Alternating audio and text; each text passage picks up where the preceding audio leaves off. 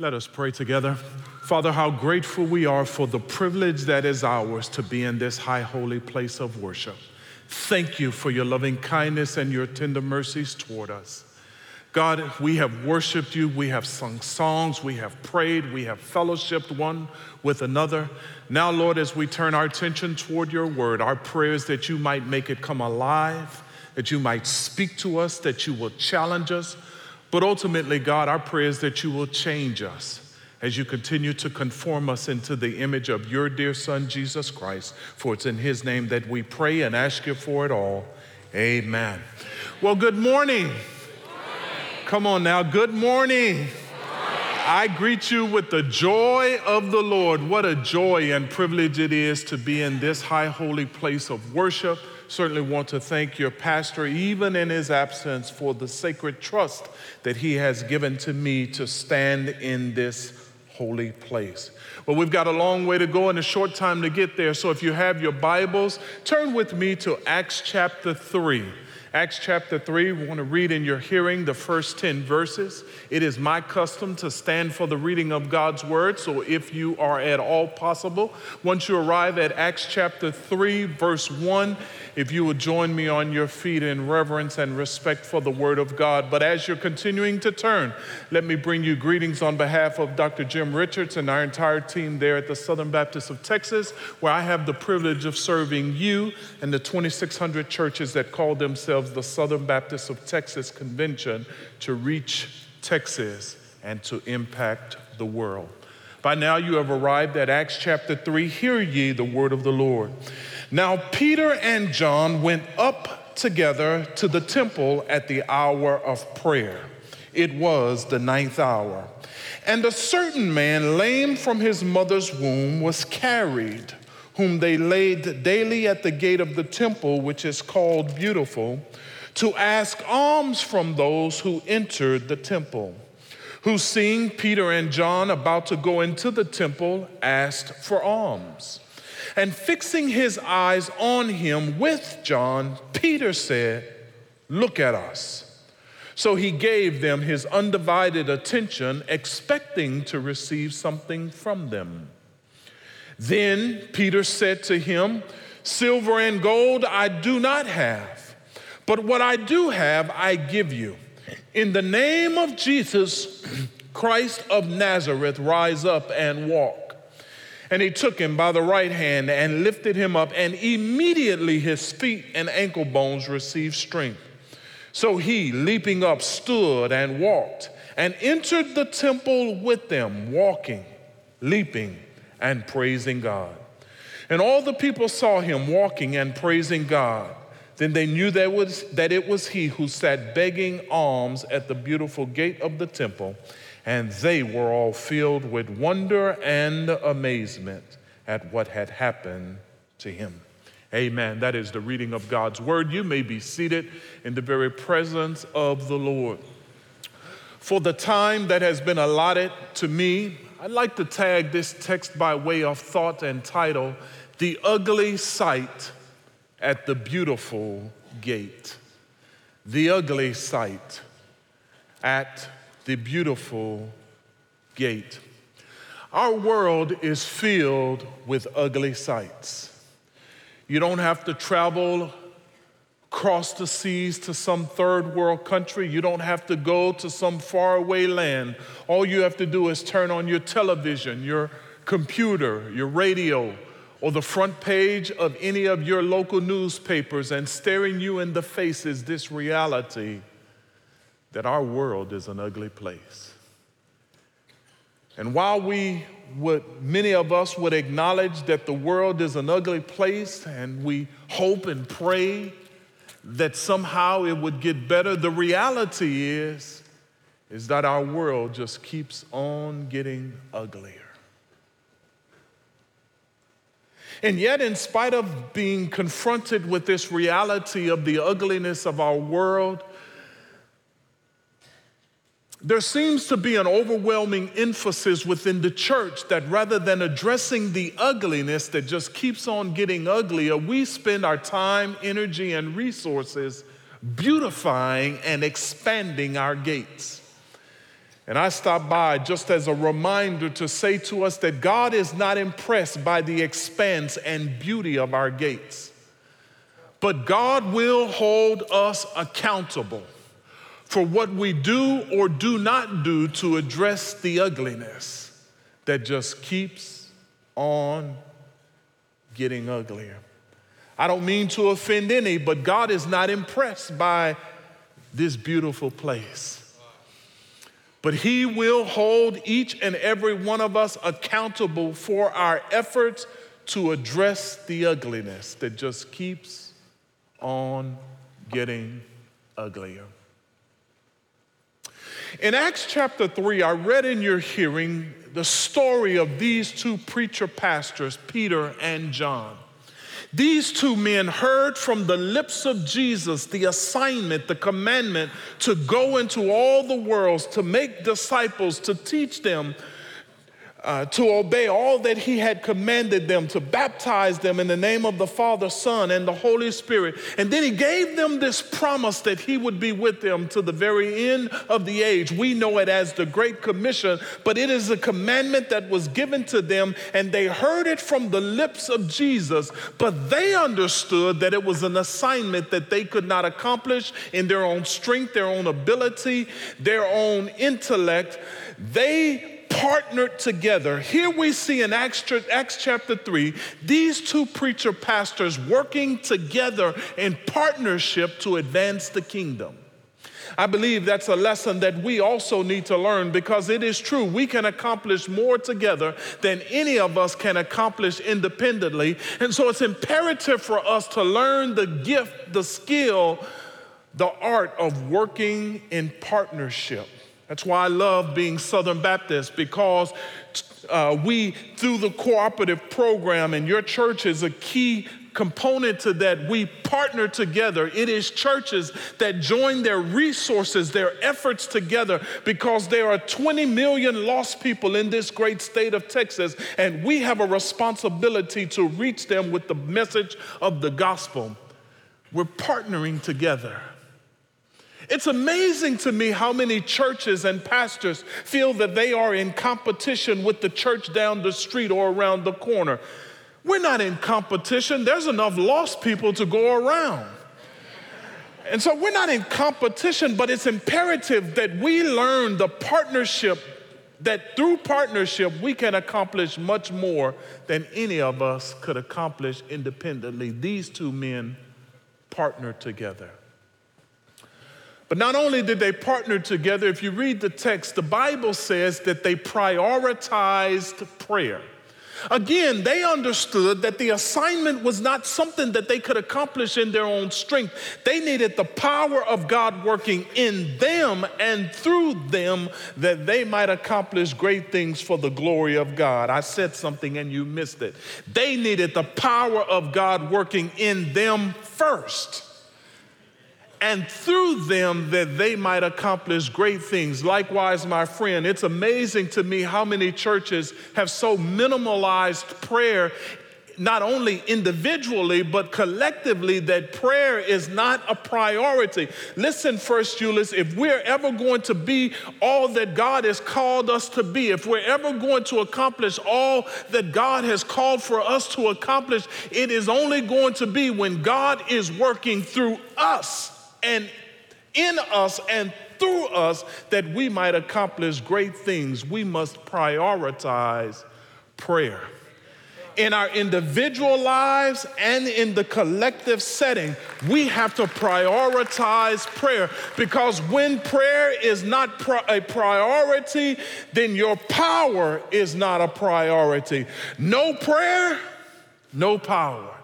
Little prayer, little power. Much prayer, much power. So the question on the floor is how much power do you want to accomplish all that God has called you to accomplish? But there's a third man in the text that often go unnoticed. The Bible says in the second verse that there is a certain man who is lame from his mother's womb. Do you see him? This man was not some drifter. This man was not some homeless hobo. This man had somebody who loved him enough. I know that because the Bible says that every day he was carried and he was laid. That says to me that he had somebody who loved him enough to every day pick him up, carry him, and strategically place him in close proximity to the people who claim to be touching God. They would place him outside the beautiful gate because his condition precluded him from being welcome inside the beautiful gate. The people inside the beautiful gate did not want him in their beautiful gate with them. And so the closest that he could get was outside the beautiful gate. He's been strategically placed there by somebody who loved him, but he's placed there to beg for ministry from those who've been called to minister. I told the earlier crowd, you may not see the irony in the text, but there's a whole lot of irony there because this man is in obvious need of ministry. You would agree, wouldn't you? Here is a man in obvious need of ministry, and yet he's being placed outside the beautiful gate to beg. He's begging for ministry from those who have been called to minister because we believe in the priesthood of all believers, and each and every one of us have been called to be ministers. To be agents of transformation for the advancement of the kingdom. I know you don't see the irony there, but there's a whole lot of irony there. Here is a man in need of ministry, and he's having to beg for ministry outside the beautiful gate.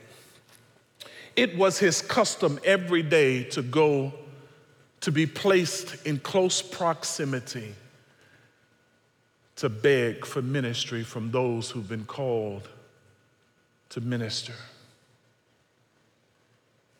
Every day he was there. Every day it was the custom of Peter and John also to go to the temple. My question, Brother Jack, is why didn't they see him every day prior to this day? Not quite sure, but I got a sneaky suspicion I might understand. Because sometimes those inside the temple place responsibilities and duties and expectations even on the preacher pastor that sometimes even preacher pastors are so overwhelmed meeting the needs of those inside the temple that they sometimes fail to do ministry outside the temple. I know that's not indicative of your pastor because he's very evangelistic and very mission minded, but I just stopped by as a reminder that we have a responsibility to minister to the ugly sights outside the beautiful gate. On this particular day, Peter and John are on their way to the temple, and this man is there.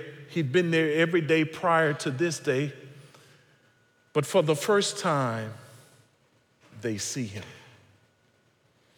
The Bible says that Peter fixing his eyes on him, that's not a glance. That means for the first time, perhaps he saw him. Maybe he had seen him before, but he didn't really see him. Because if you know, like I know, that sometimes I see things that I don't really see. But this time he sees him, he fixes his eyes on him, and the Bible says that he stops after the man asks him for a handout, tells the man to give, to look at them, and so he gives them his undivided attention.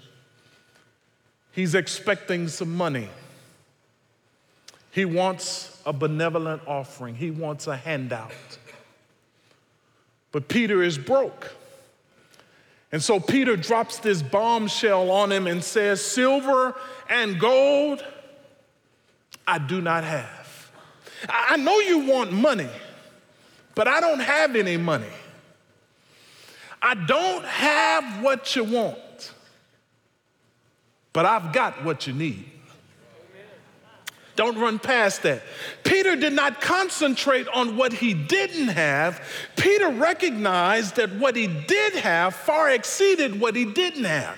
He didn't have what the man wanted, but he knew that he had what the man needed. The reason that that is significant for us, my friends, is because there are many of us who, rather than use what we do have, we've been concentrating on what we don't have. And we've been using excuses for not using what we do have because rather than concentrating on what we do have, we've been focusing on what we don't have. And I stopped by on my way to heaven as a reminder to each of us that if we would concentrate more on what we do have, then we'll find out that what we do have far exceeds what we don't have.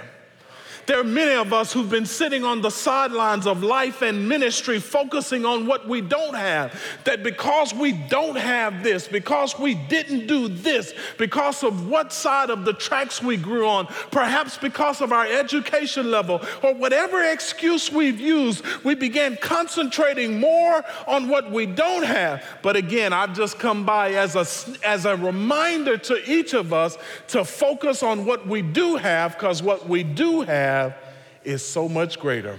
That if you have Jesus, I said, if you have Jesus, if you have a personal relationship with God through His Son, Jesus Christ, you have everything that you need in order to accomplish great things.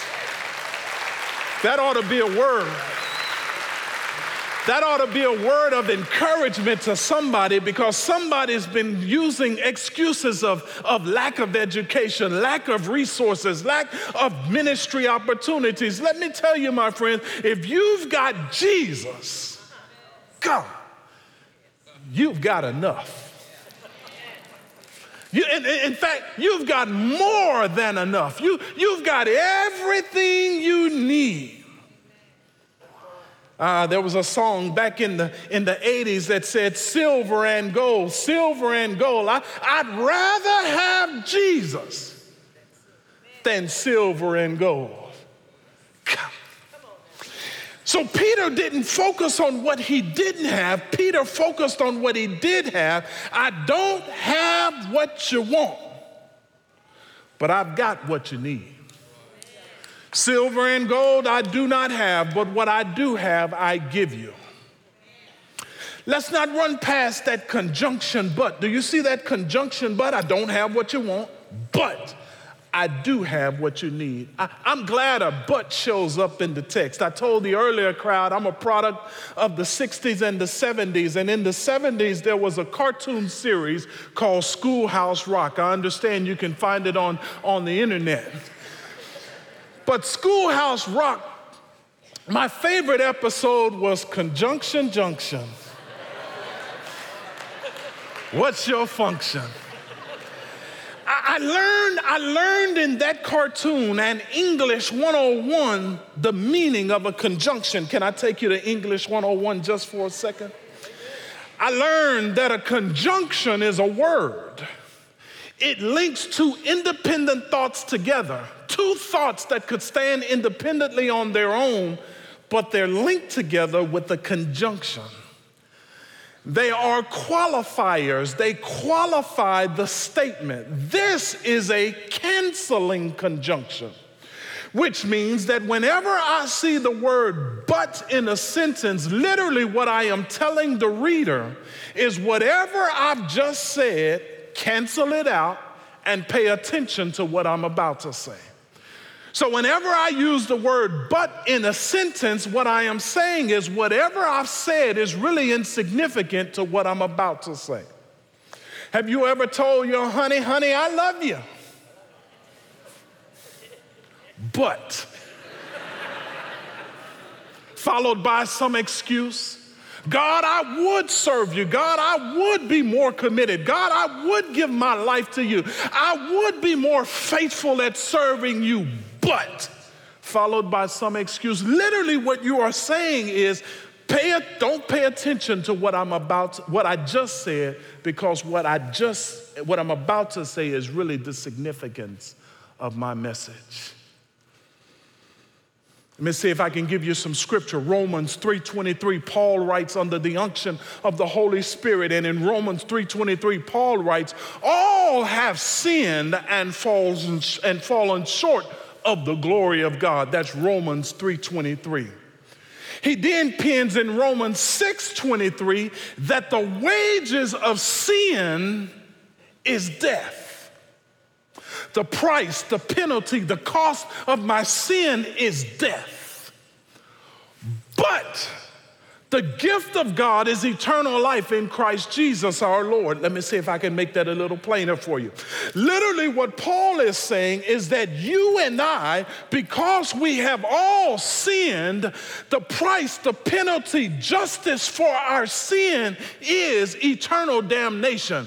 That we deserve death, we deserve hell, we deserve to be eternally separated from God. That's the first part of Romans 6:23. But there's a conjunction there. And that conjunction says that you deserve this.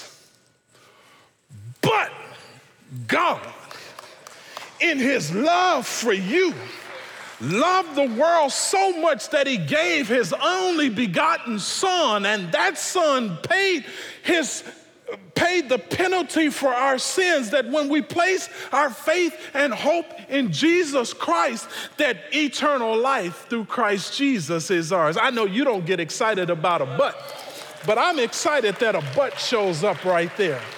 Literally, what Paul is saying is you deserve eternal separation, but God loved you so much that he did not give you what you deserve. Let me see if I can make it a little bit plainer since, since that didn't excite somebody. well, uh, I, I, think they told me in the earlier service that they sing Amazing Grace in a place like this. Do y'all sing it in the contemporary song in this contemporary service? Amazing Grace, how sweet the sound. Save the wretch like me. Here it is. I once was lost, but now I'm found. I was blind, but now I see. It's the but that makes the difference. Literally, you're not celebrating what you were on the left side of the but, but we're celebrating our life on the right side of the but. Hmm. Here's another. I was sinking deep in sin, far from the peaceful shore, very deeply stained within. I was sinking to rise no more. That, that's left side. But the master of the sea heard my despairing cry, and from the waters he lifted me. Now safe am I. It's the but that makes the difference.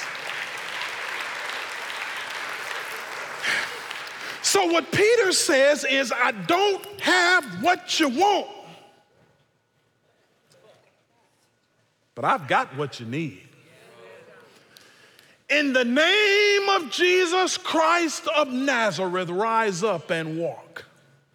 He's now proclaiming, he is declaring with his lips the hope he has in Jesus Christ.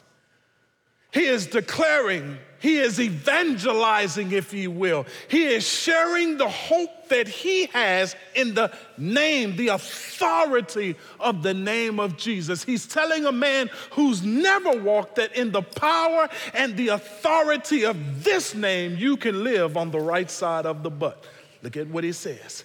He's proclaiming it, he is declaring it. And my friends, we too have a responsibility to share with those who are far from God, to share with them the hope that we have in God that they might turn to God. Evangelization, the, the declaration of our lips. That is each and every one of our responsibility who've been saved. But transformation does not happen in the proclamation alone that after Peter proclaims with his lips, nothing happens. Transformation only happens when the proclamation of our lips is joined with the ministry of our hands. You don't believe me? Look at the text. The text says that after he declares it with his lips in the sixth verse, in the seventh verse, he took him by the right hand and lifted him up. And when the ministry of his hands met the declaration of his lips, transformation happened. Because when he did that, immediately his feet and ankle bones received strength. You see that? That's what my Bible tells me. That immediately his feet and his ankle bones receive strength. And he leaps to his feet, he jumps and he stands and he begins walking, leaping, and praising God. Do you see that?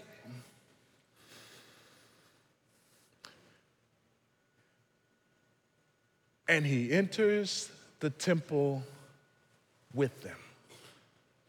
His transformation didn't happen in the temple, his transformation happened outside the temple. And my friends, if we're going to reach the mass majority of lost people in this community and in this state, it's not going to be happen it's not going to happen in the safety of our sanctuaries. It is only going to be ha- it's only going to happen when we are mobilized as God's messengers and God's missionaries to engage people outside the beautiful gates. Amen. And so he enters the temple with them. But look at how he enters the temple. The Bible says that he enters the temple with them, walking, leaping, praising God. You're missing it. he comes in with an attitude of gratitude. He comes in walking, leaping, praising God. This man, who had never been to the temple, could teach us how we ought to enter into the temple.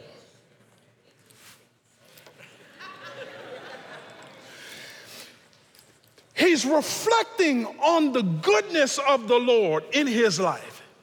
He's thinking about how God has transformed him. And because God had been so good to him, it didn't matter what God had done for everybody else. He comes in with an attitude of gratitude because he knows that God had been good to him. I wonder is there anybody in this place who can get excited with me about how good God has been to you.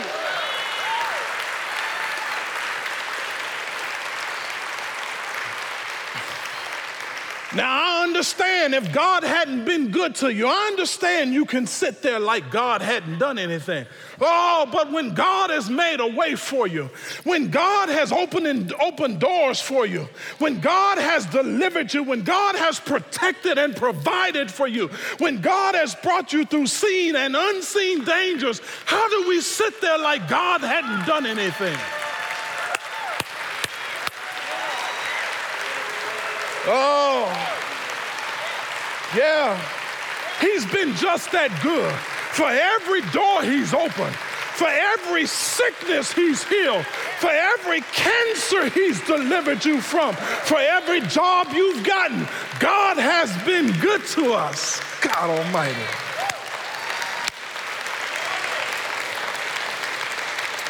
Ah. He comes in with an attitude of gratitude. He comes in walking, leaping, and praising God. I'm on my way to my close, but look at the text. The Bible says in the ninth verse, he comes in with an, or the eighth verse, he comes in walking, leaping, and praising God. In fact, in many of our Baptist church, if somebody showed up walking, leaping, and praising God, there's already protocol in place. There's an usher.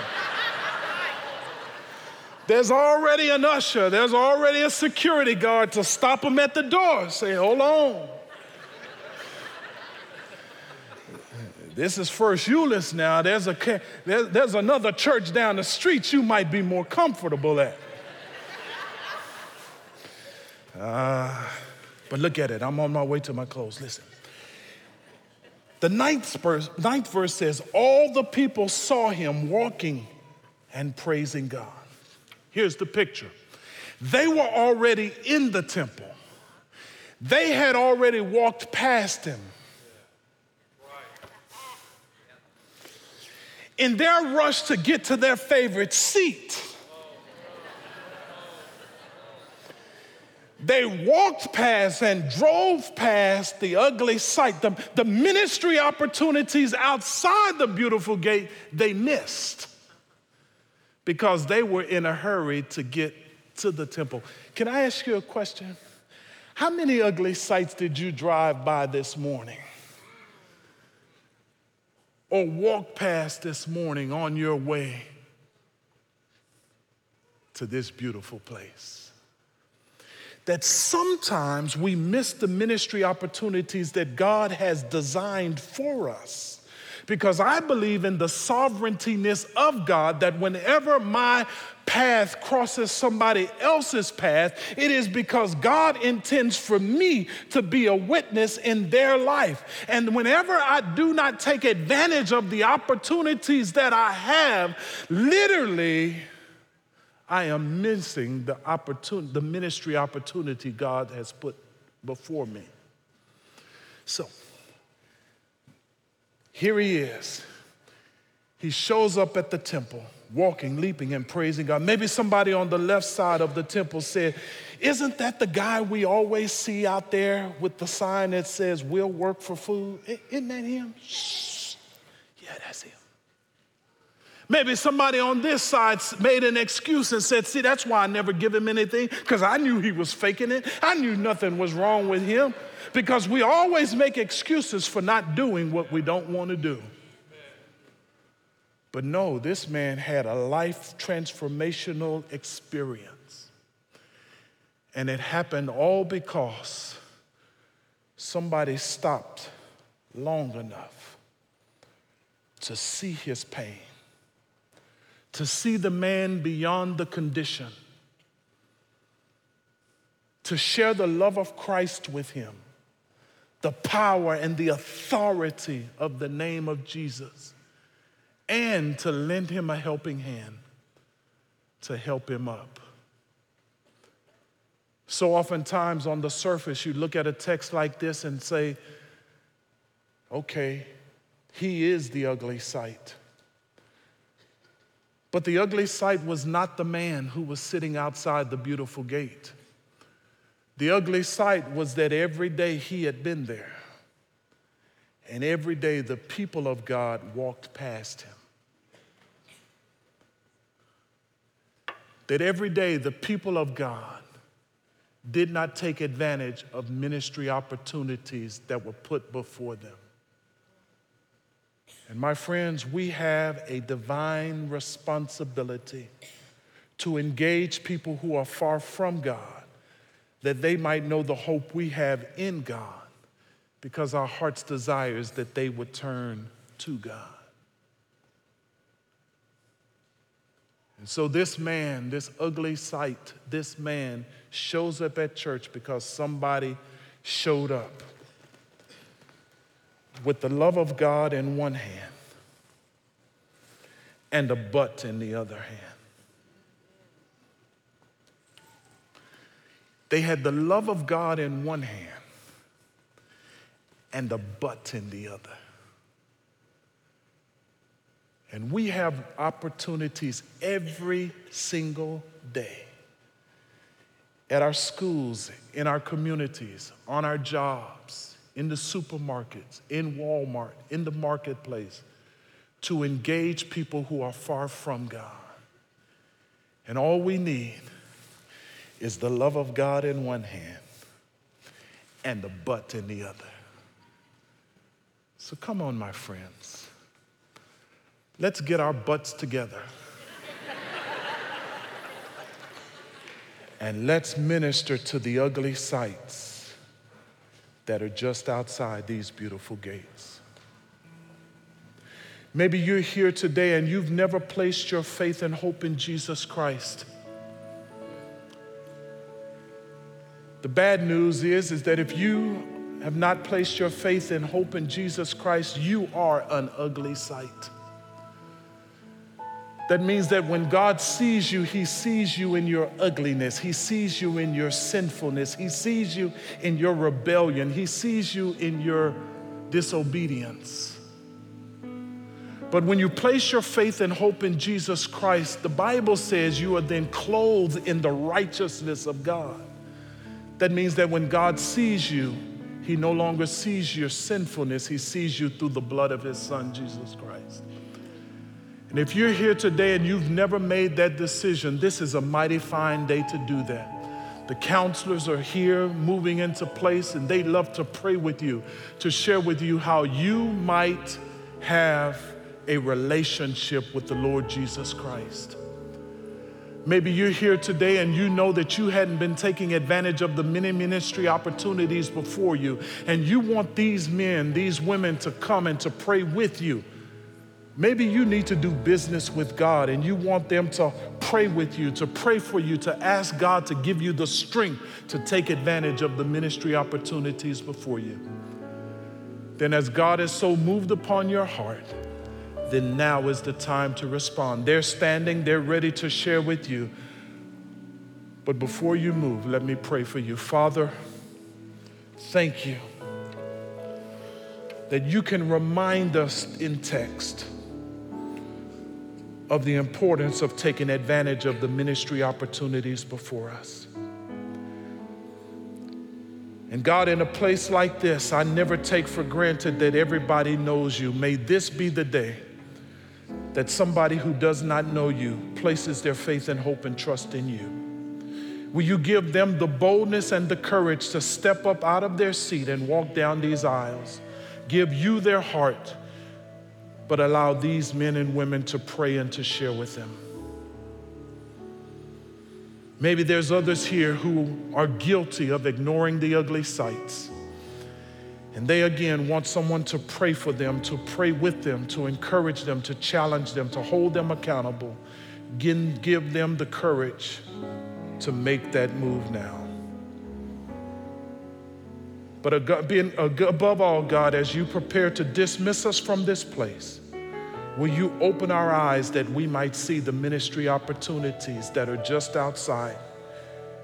Will you open our ears that we might hear their hurts, their concerns. Will you slow us down that we would take advantage of the ministry opportunities before us? For the glory of Jesus' name, we pray and ask you for it all. And the people of God said, Amen.